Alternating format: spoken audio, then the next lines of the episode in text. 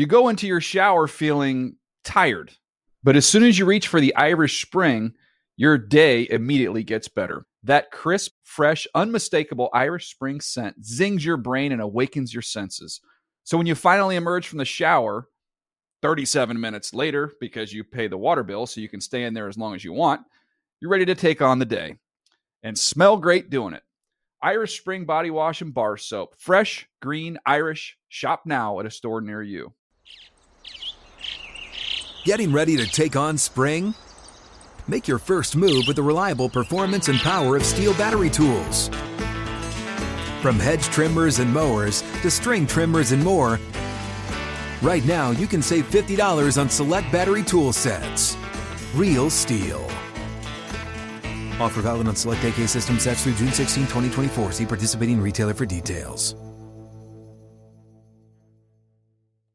If a new house is on your wish list in the next five years, grow your savings faster and experience your dreams with an Ohio Homebuyer Plus account from Kemba Financial Credit Union. A savings account specifically designed to save for a new home where you can earn 7% APY, a $500 matching bonus, and a $1,500 mortgage closing cost credit. Learn more at Kemba.org. Offer expires March 31st, 2025. APY equals annual percentage yield. Restrictions apply. NMLS 292230. Equal housing lender. Federally insured by NCUA. The Around the League podcast is on Coughlin time. Welcome back to another edition of the Around the League podcast. My name is Dan Hanzus, and I am joined by a room filled with heroes Chris Wesseling, Mark Sessler, and Greg Rosenthal. What up, boys?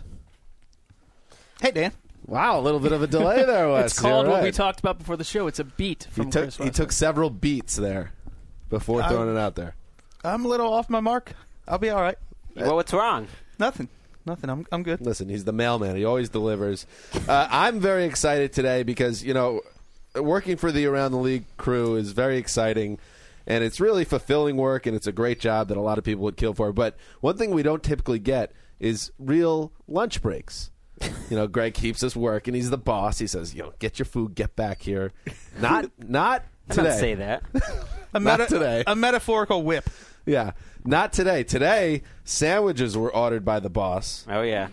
and uh, we're going to have a sit down, and we're going to get Patra on the phone from Chicago. Kevin Patra coming at you, and we're going to talk some ATL initiative business. Oh yeah. We're gonna. Well, this is, you know, a result of the go get my lunch sandwich games. We're gonna go go get your lunch. Right. That last part was supposed to be implied. Oh, that's right. Um, and uh, we're also going to talk about an upcoming series, Making the Leap, Hubba, which was a big hit last year, and we'll certainly be talking about it on the podcast. So we're going to decide which players will be making the leap. People are talking about it in the N- streets. and that's our job. Right. That, that's pretty good. No, that's good. I I love this job, and I I will say we all took the orders, we put them in, and uh, what Wes, what'd you get as a sandwich?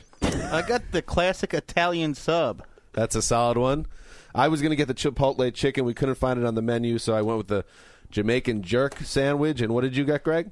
The barbecue beef brisket Oh. panini. Good God. That I had, sounds pretty good. I had that the last two Solid times. pick. It's delicious. Um, Mark Sessler, noted vegetarian of the group, I wanted to have Greg forward the the sandwich that Oh, Mark ordered, so I'm going to go down the, the list because it's an abomination. It's called custom veggie sandwich. These are Mark's choices: sourdough, no cheese, romaine lettuce, tomato, cucumbers, avocado, green olives, pickles, jalapenos, salt, pepper, and Dijon. Oh my goodness!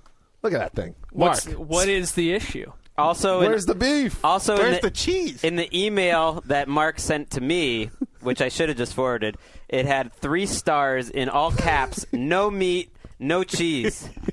As if the as if the As if word, we don't know that Mark doesn't eat meat. No, as no, if no. the words custom veggie sandwich doesn't imply no meat. I know that our friend Tristan in Australia will agree with me that if you don't clarify these things, the baker, whoever that putting this thing together in some sandwich Yeah. shop, just throws everything on there. You And- have to be specific. And will- Baker? Baker. I'm not. I The underst- sandwich maker. I get being vegetarian, but the, the vegetarian, but you don't like cheese or tofu thing. I also Doesn't yeah, add up. and I also get when Mark says he doesn't He's not into the high octane sandwich business. He sees it's overrated. I see that because this is hard work to come up with something that you find delectable. How about this? You continue to mow down life forms Life in order to eat your lunch, and I won't, but I'll take the heat Right. If every from time the three of you. if every time I had to order a sandwich, it was like writing a small short story or something. I mean, that that's a, an assignment to come up with all of that. Romaine lettuce, tomatoes, cucumbers, avocados, green olives, pickles, jalapenos all had life coursing through their veins before somebody mm. plucked them off the vines. Counterpoint. I think you know Scientist. what I'm saying.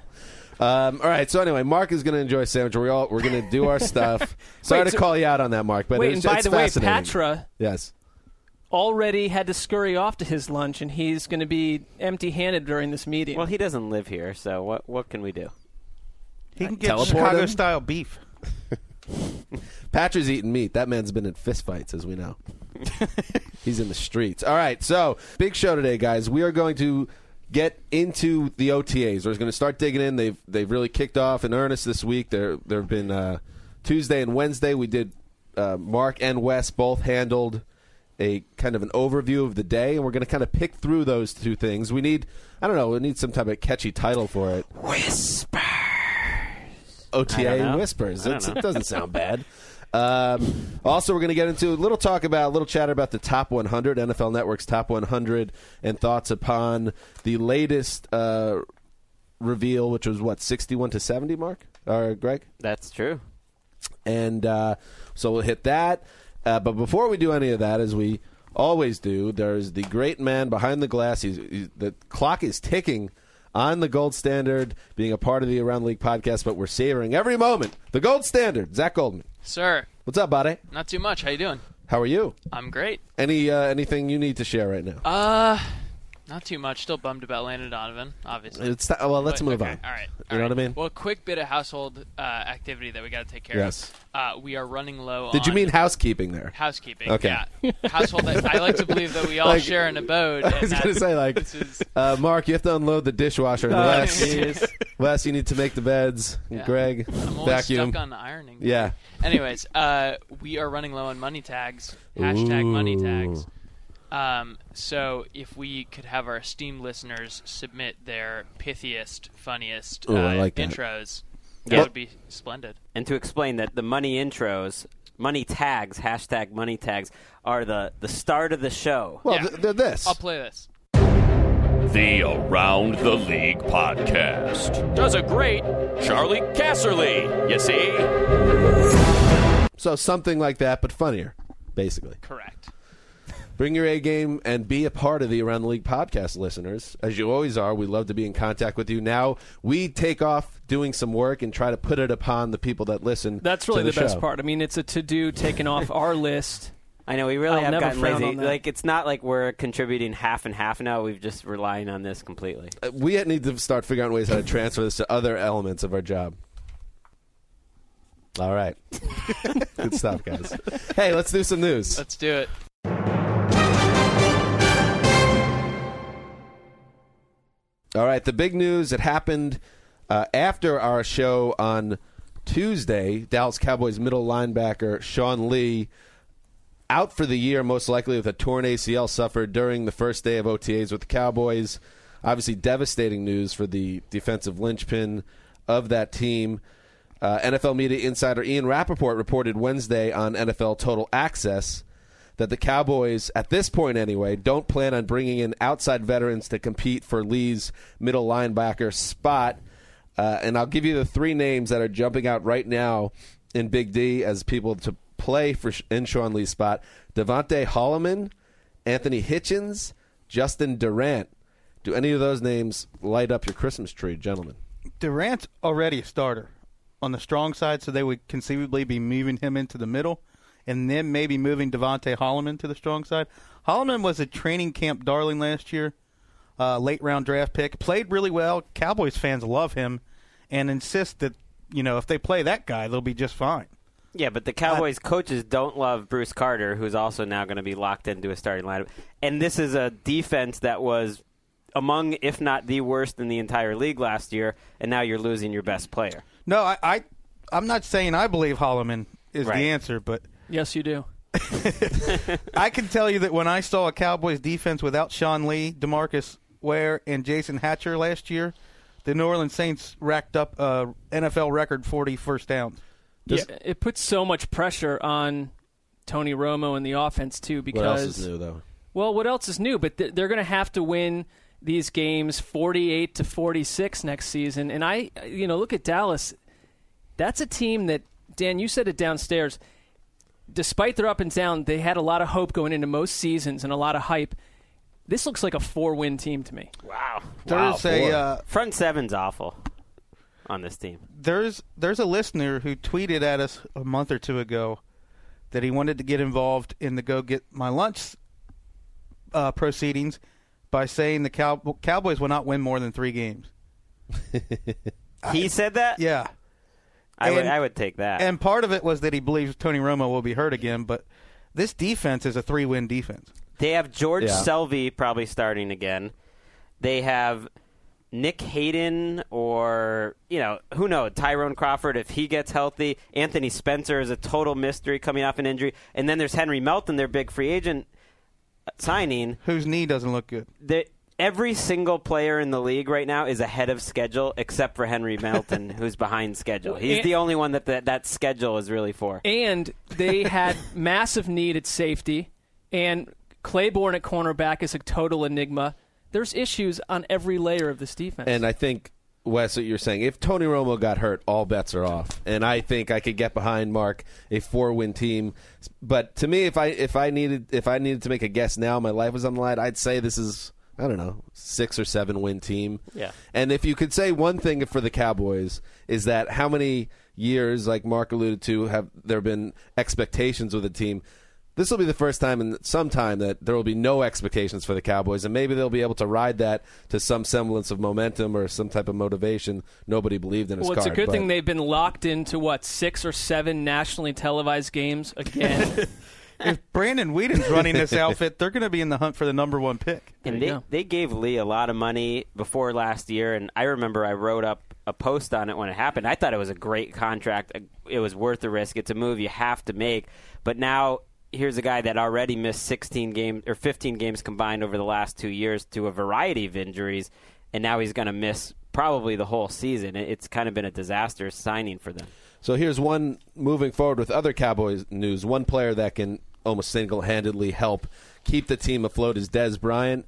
He was asked this week if uh, he believed he should be one of the highest paid receivers in the game. This is Dez Bryant coming off uh, the past two seasons where he has 25 touchdowns. His response, yeah, I deserve it. I deserve it. I feel like I do. I put the work in, but I let that kind of stuff take care of itself. It is it is what it is. I let my a- agent talk about it and give me some feedback. And Dez Bryant, who's working under his rookie deal, is scheduled to make 1.78 million and a 250k workout bonus. Arguably uh, the best deal in the NFL, or one of the best. It would be funny to see how much of his new contract goes uh, gets taken out of Jerry Jones' babysitter fee. what the guy that's that used to be? Are they still traveling around with Dez Bryant, the Cowboys employee? Are they still do I that? think there's still some of that going on. I wonder what his curfew is now. I I really took from what Ian reported on Wednesday night. It was where he added some context about the Cowboys are not ruling out giving him a new contract before this one is up, but they want to make sure his progress continues. And I don't think that's talking about on-field progress. They basically want to say, okay, let's let's see how you're acting for the next three or four months off the field, and if you have the right attitude, and, and maybe then we'll pay. Well, and that's consistent with what Jones said at the NFL annual meetings in March. And it, there was an enigmatic quote from Jones about where they stood with with uh, Dez Bryant contract wise. It made no sense at all in terms of whether they were actively looking under an extension or not. Garrett ex- he, Garrett hinted that they were, but I think you're right. It's in this holding pattern of sorts. It's come a long way from two years ago when every Cowboys beat writer flat out guaranteed Dez Bryant would not get a second contract from the Cowboys.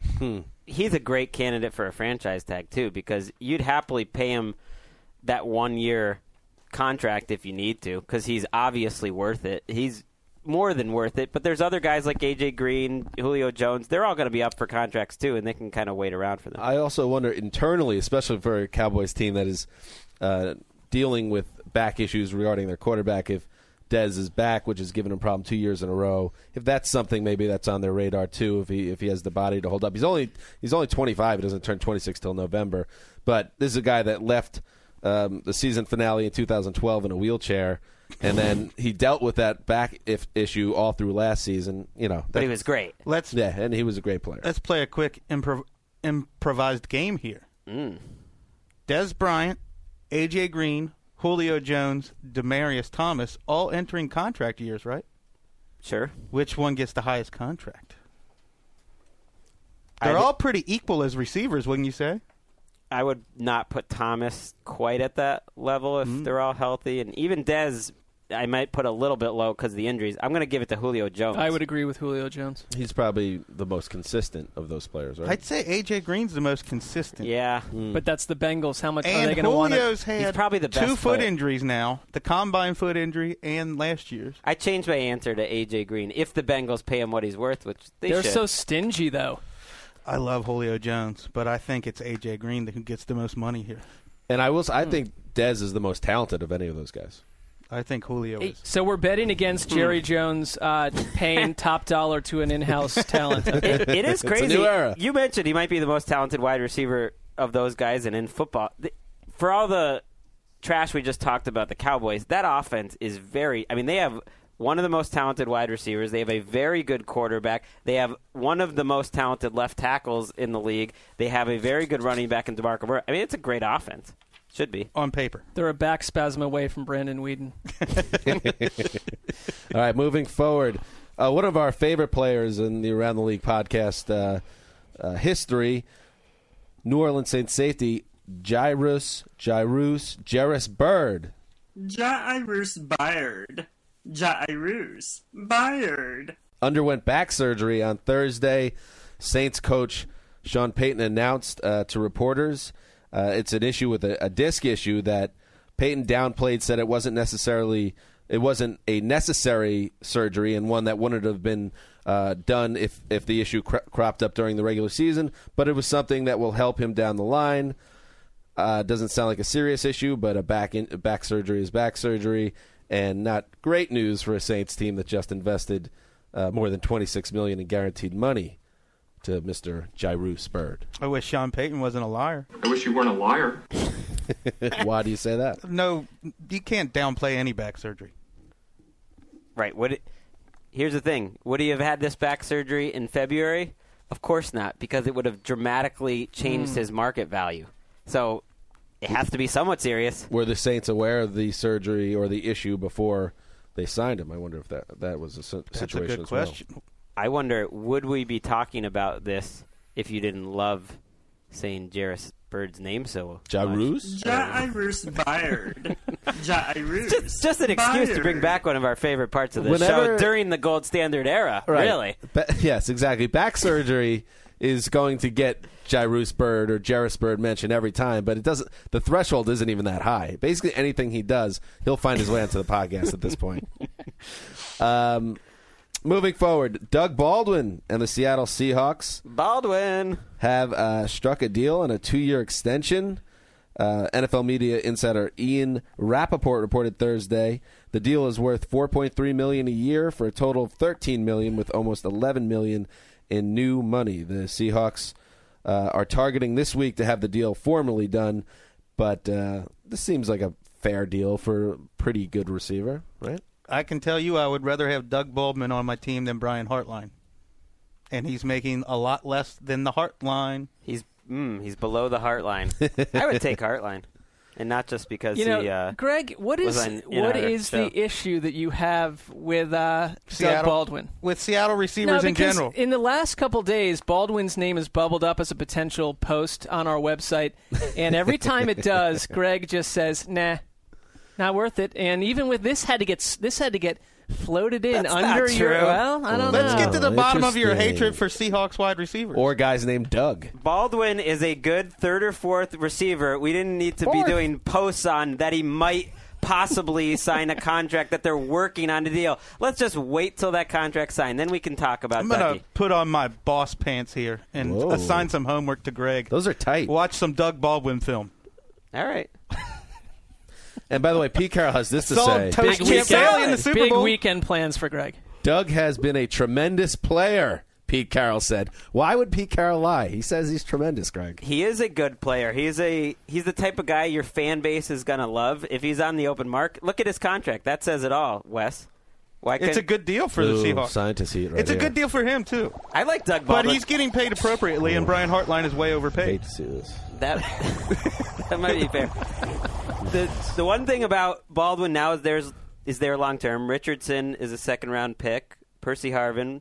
This is this used to be a big weakness for the team. I don't know if their receiver group is a weakness anymore. It's Doug pretty Baldwin's making Jordy Nelson money. Stop. Come on, guys. All right, moving on.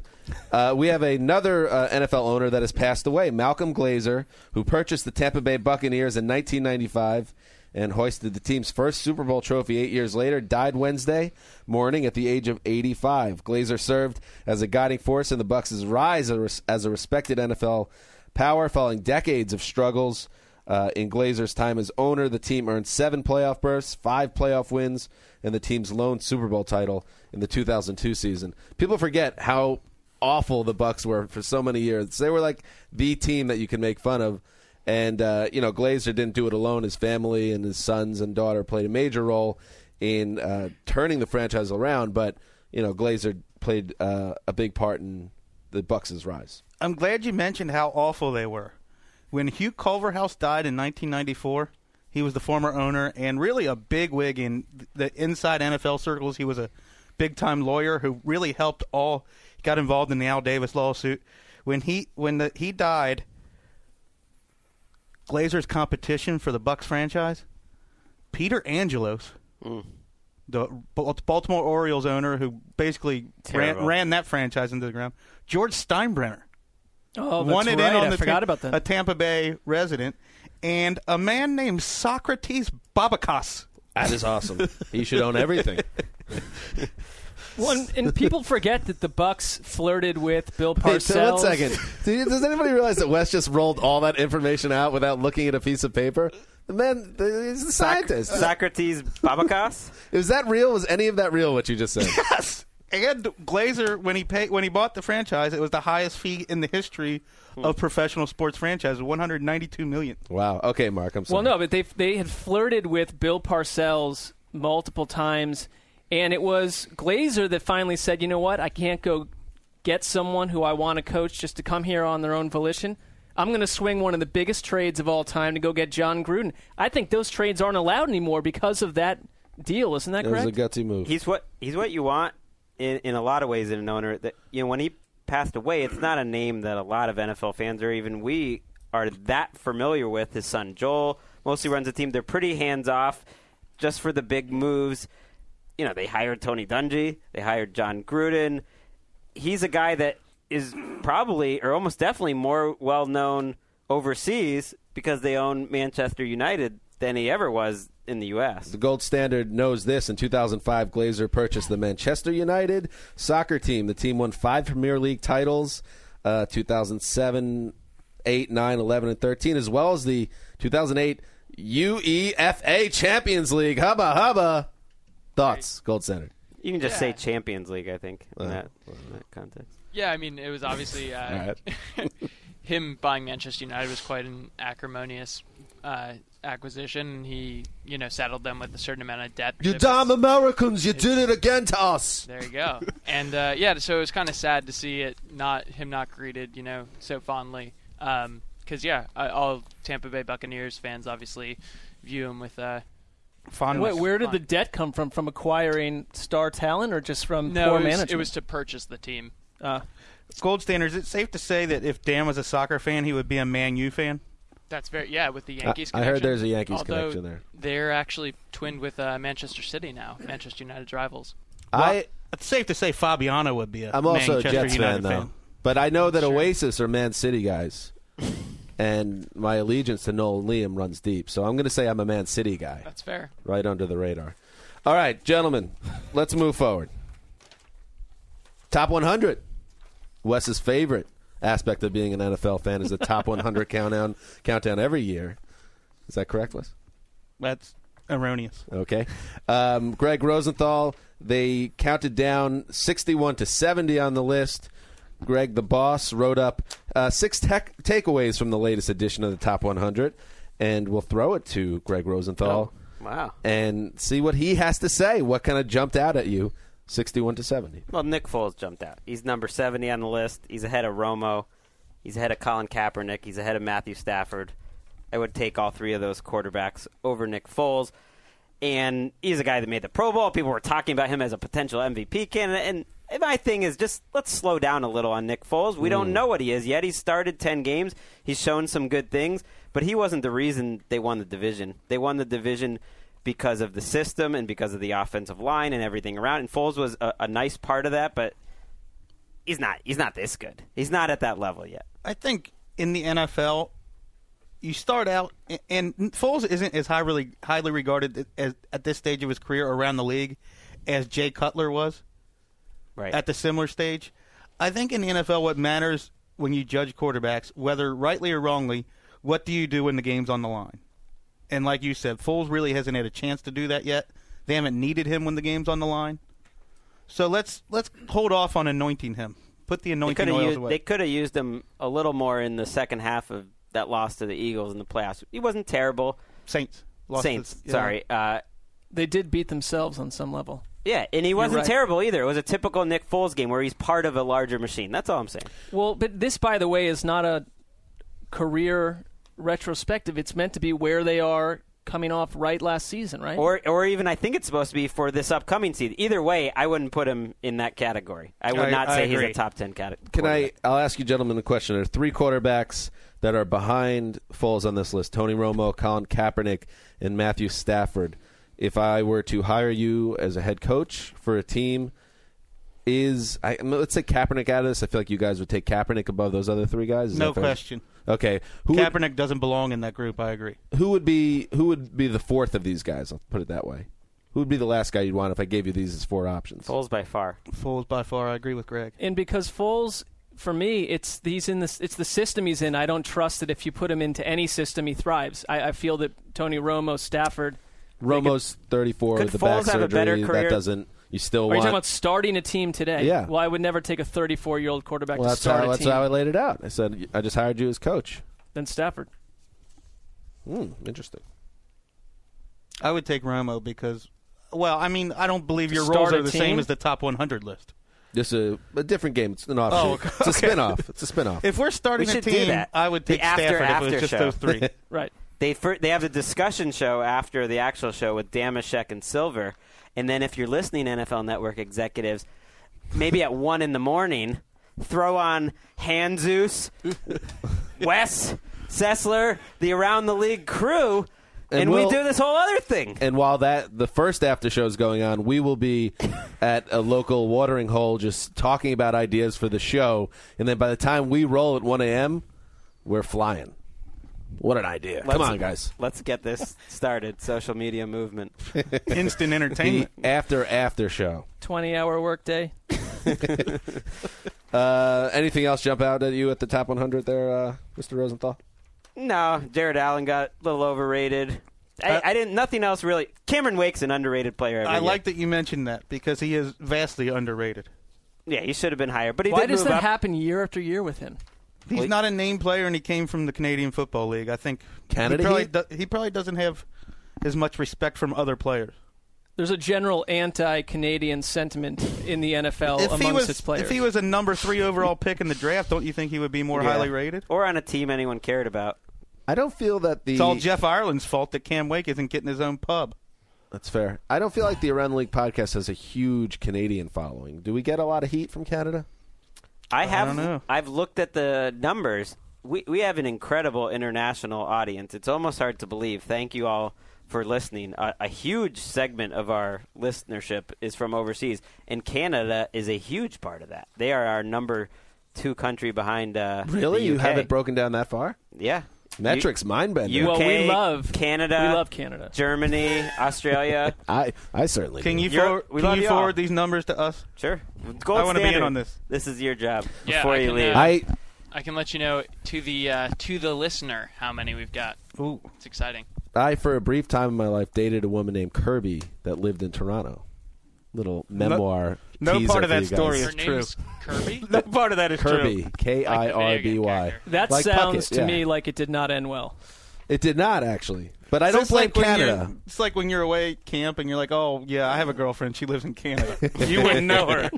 A lot of hoops to jump through to It's- prove yeah, that wrong. I've tried that ruse before. It's too absurd to make up in this case, but uh, that's a memoir tease coming out in 2064. to make up, all you did was take a 80 center fielder's first name and throw a Canadian city out there. You did it. You cracked it. um, all right. So, moving forward, good top 100 talk, Greg. Way to lead it. Great, uh, Wes. You really enjoyed it. I could tell. I did, yes. Um, let's dig into the OTAs. Whispers. Uh, breaking down some nuggets taken from both uh, the Around the League, NFL.com backslash ATL. You get all the news that we write about that really formulates the uh, the bedrock of the Around the League podcast. We had uh, what we learned from Wednesday's OTAs and Tuesdays.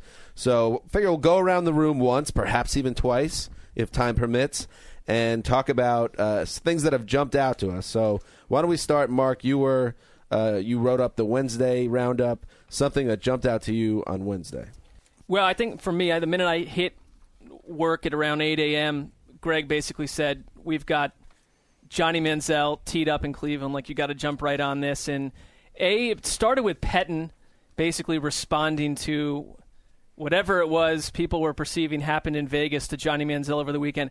My takeaway was number one, they they don't care what he does off the field as long as he basically doesn't get arrested.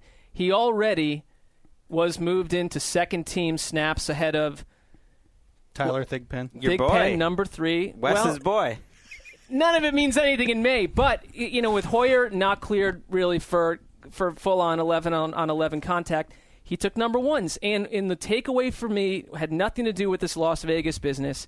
It was a couple of the writers on the scene who watched every snap said this offense by Kyle Shanahan hmm. is being engineered entirely for a mobile quarterback. There's a lot being borrowed from what he did with RG3 and it's not being engineered for someone other than Manziel. This is his job to lose. So it's not being engineered for a immobile quarterback with a giant knee brace. I wouldn't call Hoyer I wouldn't- mobile I think- at all. I think He coming off good- surgery, you're movement. saying he did. Right. With a giant knee brace, Well, he will be an immobile. Well, I know in your mind we're dealing with 2013 Brian Hoyer, but that guy's not walking through the door. We're dealing with the ACL Brian Hoyer. Well, yes, co- correct, Wes. The point is, it's not being engineered for Brian Hoyer. Thank you very much, but it it shows. No, no, because we we all He's get it. getting Isn't that the point? up. I just think that Cleveland, no matter what they've said, they took this guy to play. Listen to the the optimism in your voice when you talk about this team. I get excited, Mark. You- well, it would be wrong for. I think having him sit until week eight or something would is not going to go well. Here's what I thought. I agree. I thought yesterday was a, a nice sign for the Browns organization that after a, a week or so of the strange comments about holding Johnny Manziel down, finally, after this Vegas thing, what really the good thing came out of it was the coach coming out, Mike Pettine, be like, I don't care. He, he even checked with me. He said it was fine. It's fine for him to go to Vegas. He, uh, he told me he was studying. Uh, He gave him the benefit of the doubt, and he told the media so. And then Manziel, because I think, you know, he's JFF and, and he's a fun guy you know, when the media was trying to give him some heat about it, he's like, "Listen, I- I'll do what I want to do. It's my life. I do my work, and then I do I do my play, and I could separate those two things. Everything made sense, and I like that it wasn't turned into a bigger thing by the Browns. I agree. Uh, Didn't we see like it seems like a shift in philosophy on how they're going to handle Johnny football? See, Vegas is the greatest thing in the world. That's I think the they were takeaway. the t- they were like the guy that got a way too hot girlfriend and had no idea how to handle that out of the gate Mm. because they've never had one, and they're starting to get their moxie. They're understanding what they're dealing with. For now, let's see where we are next podcast. I also like uh, the biggest the biggest winner of the Vegas trip for Johnny Football was DJ Paulie D of Jersey Shore fame, back on the radar, back on the grid. You know, the situation probably saw that and was like, oh, Wes has ah, no son of idea a-" what's I going know on. who DJ Paulie D is. I didn't know that he had intertwined. Yeah, I didn't either. He was That in the he was- mix. He was is in one of the shots. There's an uh, Instagram out there with the two of them. Oh, that's why. DJ Paulie D who's listening to this right now. He's like, "Yo, I make 3.3 million a year DJing in Vegas." So I know he's point. doing okay in his life, but back on the grid. I didn't realize until I moved to LA that DJs are basically like athletes and movie stars in this area, in the LA Vegas area. It's amazing. They have billboards and they get paid millions of dollars for spinning a record. I like missed you your called a record. But you know what? Do they have a DJ in Huckapoos? It sounds like no. No. They have a playlist, a very good playlist. DJ, come on. You think I'm hanging out at a place with a DJ?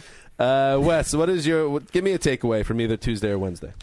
Uh, my takeaway is I wish Bruce Arians was still not a liar. I wish you weren't a liar. After he drafted Logan Thomas, he admitted I lie pretty good because he said, you know, I'm not going to draft a quarterback. We've got Carson Palmer. Well, now he's talking about Andre Ellington, a scat back who's gained 10 pounds, so maybe he's got a little more durability than last year when they decided they had to play the discarded husk of Rashard Mendenhall over Andre Ellington. they could only give Ellington 12, 12 carries a game because he's not he's not he doesn't have the body, thin hips, slightly build. Now he's going to get 25 to 30 touches a game, which would break all NFL records. He's going to get 500 touches on the season. Well, they, coaches always throw out these numbers though in the It's offseason. They're not, they're not doing the math of 30 touches a game equals 480. I, I don't think that necessarily means he's lying. He's I, lying. I think he is looking at Ellington as a guy who's going to touch the ball a lot more this year and is a centerpiece of his offense. I believe that. Wes is be just injured by Halloween. You've just referred to a living being as a discarded husk. Want to He was cycle back to that. mollywopped Rashard Mendenhall. What, I watched some Ellington, or really some Carson Palmer, but Ellington always just pops off the screen. And when you watch Andre Ellington, I think, why is this guy not getting the ball more? And there is not much separation between a LeSean McCoy type of player and Andre Ellington. I think he has the potential to be a top five or six running back in the league. That he is that good when you watch his movement skills and everything. Maybe he's not 25 to 30 a game, but it wouldn't surprise me to see Andre Ellington rack up yards and go to the Pro Bowl. But isn't Wes annoyed because you've followed fantasy football for a decade plus, and these kind of nonsensical promises happen every year at this time? That's part of why I'm annoyed. I'm also annoyed because the Cardinals themselves said he's thin hipped and slightly built. So would you give Jarius Norwood 350 carries? No, he's going to get injured. If they decided last year, Jairus Norwood. Jairus Byrd. Jairus. if they Byrd. decided last year he's not built right to handle a heavy work ro- workload or to be your between the tackles back, I don't get- think 10 pounds is, is really going to change that. Can't guys develop into that? LeSean McCoy is certainly tougher than when he started in the league. It happens with guys like Some guys don't. Like I, I don't think Leon Washington was ever going to be that guy, but he's a guy who was similar to Andre Ellington style wise. Greg, your takeaway. that Bill O'Brien, the Texans coach, came right out on day one of OTAs and made it clear it's not Ryan Fitzpatrick's job. That this is an open quarterback competition. We're we're just assuming Fitzpatrick is the favorite. He probably is the favorite, but no one no one can love Ryan Fitzpatrick, and I think O'Brien and the Texans are in that group. They didn't want him to be the true number one. For a guy that quarterback guru Bill O'Brien still waiting to see it happen. Uh, well, no, I'm sorry, but he's one of many guys through the building that made Tom Brady look good. I, I haven't. There's not a long pedigree Didn't here. he develop Matt McGloin? That's fair. Matt McGloin, big home run. Double but M. thi- this is exactly the opposite of what I thought when they hired him, where they'd be with the quarterback situation, which is essentially a bathtub full of backups. There's not one guy here that you can sell to your fan base and say, get excited. There's a guy to really develop here. Maybe Keenum, I guess, but I think the team already kind of wrote the guy off last year. Why would they all be in a bathtub? I saw bathtub full of backups in '94. They were opening for uh, the Violent Femmes. Get excited, Texans fans! Yeah, T.J. Yates. Case Keenum. We didn't Savage. need Bill O'Brien to say this. We already knew Case Keenum was in this quarterback race with Ryan Fitzpatrick. What if this was all? What if it's a Yates? week Yates is not starter? winning this. What if it was all just Savage. a genius play by the Texans the, after getting the next Lawrence Taylor in this year's draft, saying, you know what, screw the quarterback position. It will cause us to go in the tank again. That's fine. Another three and thirteen, bang! They take the top quarterback in next year's draft, and now all of a sudden they have two massive, dynamic number one picks back to back. Here we go. Not when Dallas is picking number one. That's what I'm talking about. What? Dallas takes uh, They're going to pass Marcus Johnny Mariota. Pass on Manziel in 2014, and then take a quarterback first overall in 2015. If Romo gets hurt again and Weeden has to come in, You guys are talking like you know something we don't. Is something up with Tony? Weeden, don't have a Weeden quarterback also who gets two coaches fired. The last two coaches attached to Brandon Weeden lost their jobs. Brandon Weeden's not taking a meaningful snap for the Cowboys this year. It's just not going to happen. They hope. I mean, I don't think he's going to be the backup quarterback. Do you really who think they're going to do it? Ryan Mallett. Somebody that's not in the picture right now would be my prediction. TJ Yates. Case Keenum. If TJ Yates is the quarterback, they're still getting the number one draft pick. Um, I'm a little nervous about uh, my my hometown Jet team. A little bit of a potential distraction going on there now with the quarterback situation. I think we've all kind of seen it coming. And on Wednesday there was there was some heat. There was some legit heat. Rex Ryan was asked about Michael Vick's comments from a week earlier about you know he Vick said this is not an open competition. He's competing, and then Rex came out. They asked him immediately, of course. Uh, is it an open com- competition? To which Rex replied, um, "You know, of course it is. It, it sure is. Something along those lines." Minutes later, and you follow all this on Twitter now. The all the beat guys go from Rex's press conference to the Jets locker room and ask Michael Vick. Uh, so you know, is this a open competition? And Vick's response was, "Nah, it's not an open competition." So there's still I, I my feeling on this is that Vick needs to pipe down. I said this earlier this week on the podcast and stop talking so much. But this is kind of what you invited in when you signed a uh, you know a high profile player to compete against your incumbent, and the Jets seem like they might have a bit of uh, turbulence coming to Florham Park this summer. Gold standard, cue up some circus music. It's back in town, baby. It's back in town. Just starting. We can't even foresee the ridiculous stories that will be coming out of the Jets this year. Well, as Wes said yesterday, my spidey sense is tingling. Something's just amiss here. It just it got it's They're oh, not it on the feels- same page. Right. It's it's a little ugly. Well, the other weird thing about it is that, and Rich Cimini of ESPN New York uh, commented that Vick sounded brainwashed when when they came and spoke with him initially. repeating talking points Right, repeating like a talking Manchurian points, candidate. like someone had gotten to him. But then, despite that, he also then dropped the comment again that he still didn't believe it was an open competition. Uh, I think the only thing that could really uh, backfire on the Jets here is if Vick continually talks through the summer and makes these type of comments, and I guess they can't put a muzzle on the guy. Maybe a poor choice of words regarding Michael. I Vick. don't blame Vick. but yeah, I, I, I think they're they're in a tough spot. If he's going to want to talk, and as a veteran with a lot of past success, they can't necessarily control the guy. It's going to put them in a very bad spot that maybe they didn't foresee. Nobody has reported exactly what Vick was promised when he signed, but I know before he signed there was a report from one of the local papers that said Vick will be offered the chance to compete for the starting job.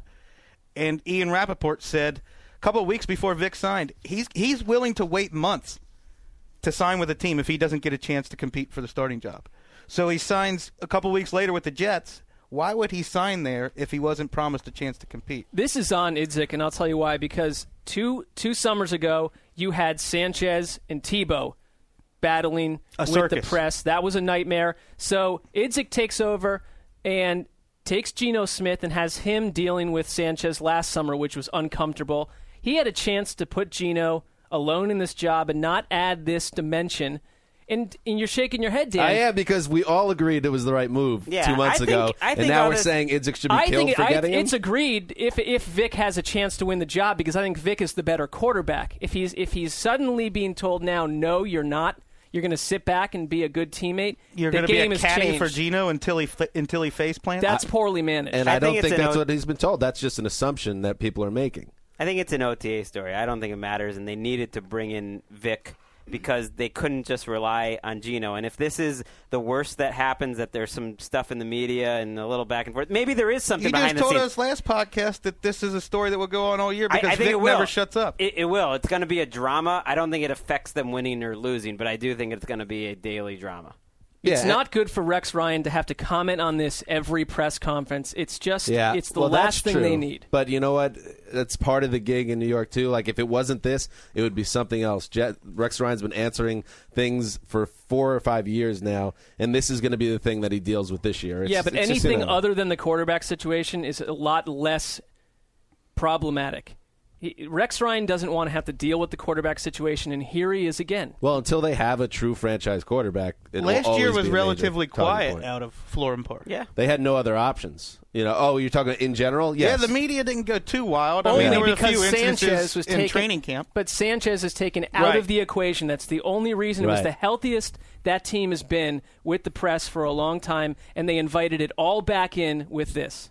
by signing a Good capable veteran backup, though.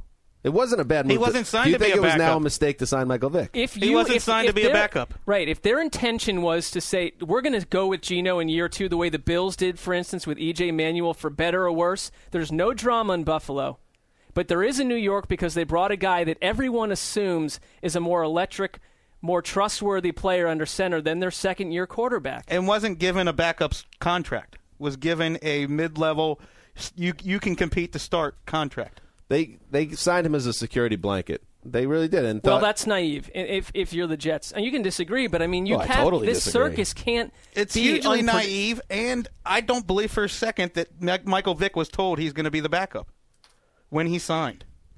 and has he been told now he is the backup? You're I believe he's been told this is Geno Smith's job to lose. But does anybody know this? No, I believe that that's what his Why would he- statements are telling us. Why would he say it's not an open competition?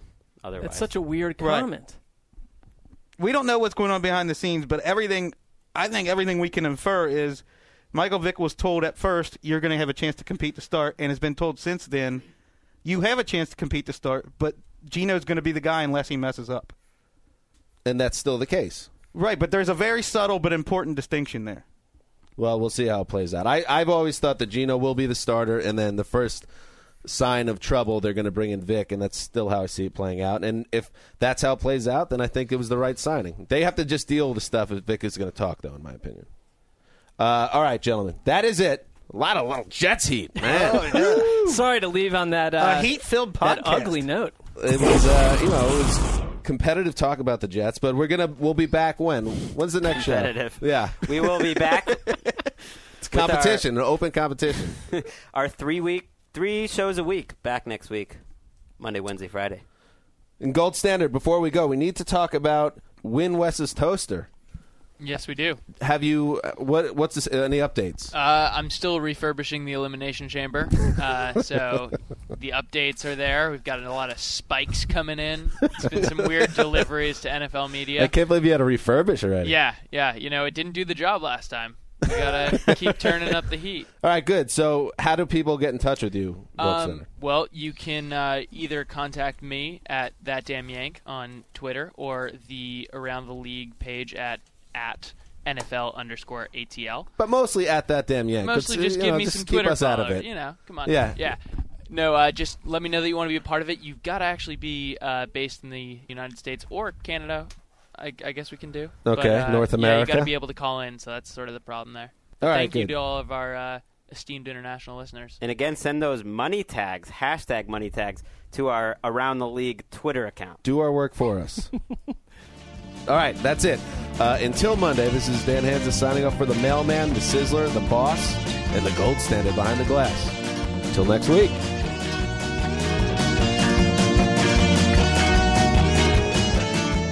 Aston Villa Stadium being like, Randy Lana.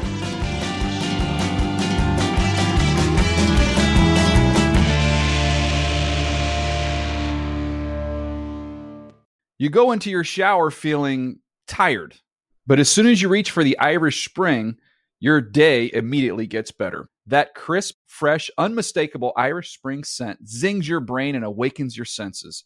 So when you finally emerge from the shower, 37 minutes later, because you pay the water bill so you can stay in there as long as you want, you're ready to take on the day and smell great doing it. Irish Spring Body Wash and Bar Soap. Fresh, green, Irish. Shop now at a store near you. Open a limited time 11 month certificate at Kemba Financial Credit Union. At 5.25% APY, it's more than triple the national average, plus, it's a safe and secure way to grow your money. Visit your local branch or kemba.org slash CD for details. Offer expires May 31st, 2024. APY equals annual percentage yield. Restrictions apply. $500 minimum and $250,000 maximum deposit. Advantage status required. Comparison based on bank rate average. Federally insured by NCUA.